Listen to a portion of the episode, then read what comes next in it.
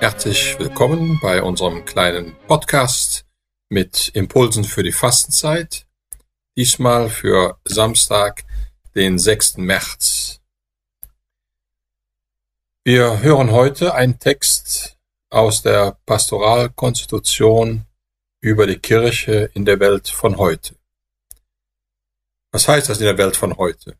Die Pastoralkonstitution wurde vom Zweiten Vatikanischen Konzil verabschiedet, das in den Jahren 1962 bis 1965 tagte.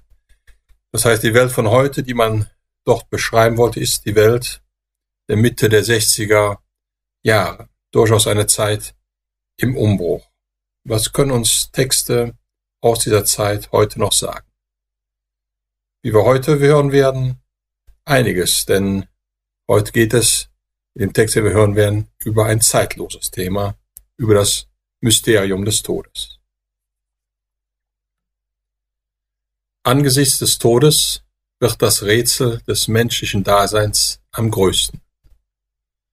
Der Mensch erfährt nicht nur den Schmerz und den fortschreitenden Abbau des Lebens, sondern auch, ja noch mehr, die Furcht vor dem immerwährenden Erlöschen. Er urteilt aber im Instinkt seines Herzens richtig, wenn er die völlige Zerstörung und den endgültigen Untergang seiner Person mit Entsetzen ablehnt.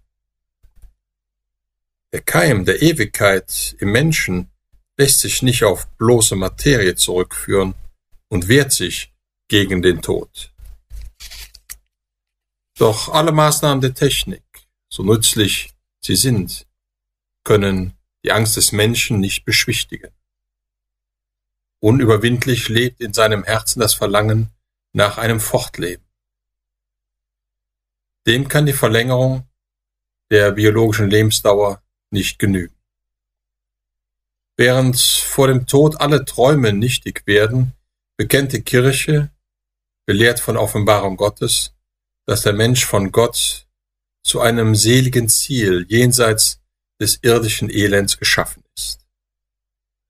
Außerdem lehrt der christliche Glaube, dass der leibliche Tod, dem der Mensch, hätte er nicht gesündigt, entzogen gewesen wäre, besiegt wird, wenn dem Menschen sein Heil, das durch seine Schuld verloren ging, vom allmächtigen und barmherzigen Erlöser wiedergeschenkt wird. Gott rief und ruft nämlich den Menschen, dass er ihm in der ewigen Gemeinschaft unzerstörbaren göttlichen Lebens mit seinem ganzen Wesen anhängt. Diesen Sieg hat Christus, da er den Menschen durch seinen Tod vom Tod befreite, in seiner Auferstehung zum Leben errungen. Jedem also, der ernsthaft nachdenkt, bietet der Glaube mit stichhaltiger Begründung vorgelegt eine Antwort auf seine Angst vor der Zukunft an. Und zugleich zeigt er die Möglichkeit, mit den geliebten Brüdern, die schon gestorben sind, in Christus Gemeinschaft zu haben, in der Hoffnung, dass sie das wahre Leben bei Gott erlangt haben.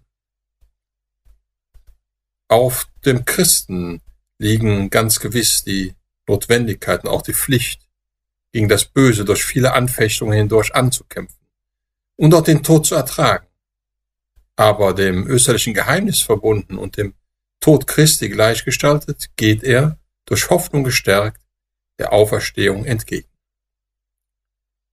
Das gilt nicht nur für die Christusgläubigen, sondern für alle Menschen guten Willens, in deren Herzen die Gnade Gottes unsichtbar wirkt. Da nämlich Christus für alle gestorben ist und da es in Wahrheit nur eine letzte Berufung des Menschen gibt, die göttliche, müssen wir festhalten, dass der Heilige Geist allen die Möglichkeit anbietet, diesem österlichen Geheimnis in einer Gott bekannten Weise verbunden zu sein. Solcher Art und so groß ist das Geheimnis des Menschen, das durch die christliche Offenbarung den Glaubenden aufleuchtet.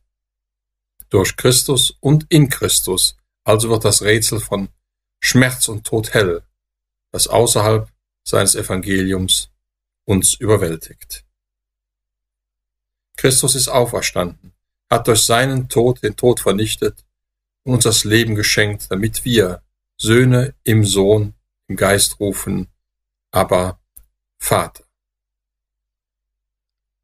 Soweit dieser Text aus dem Zweiten Vatikanischen Konzil. Es ist gut, sich noch einmal der eigentlichen, der eigenen Sterblichkeit bewusst zu werden.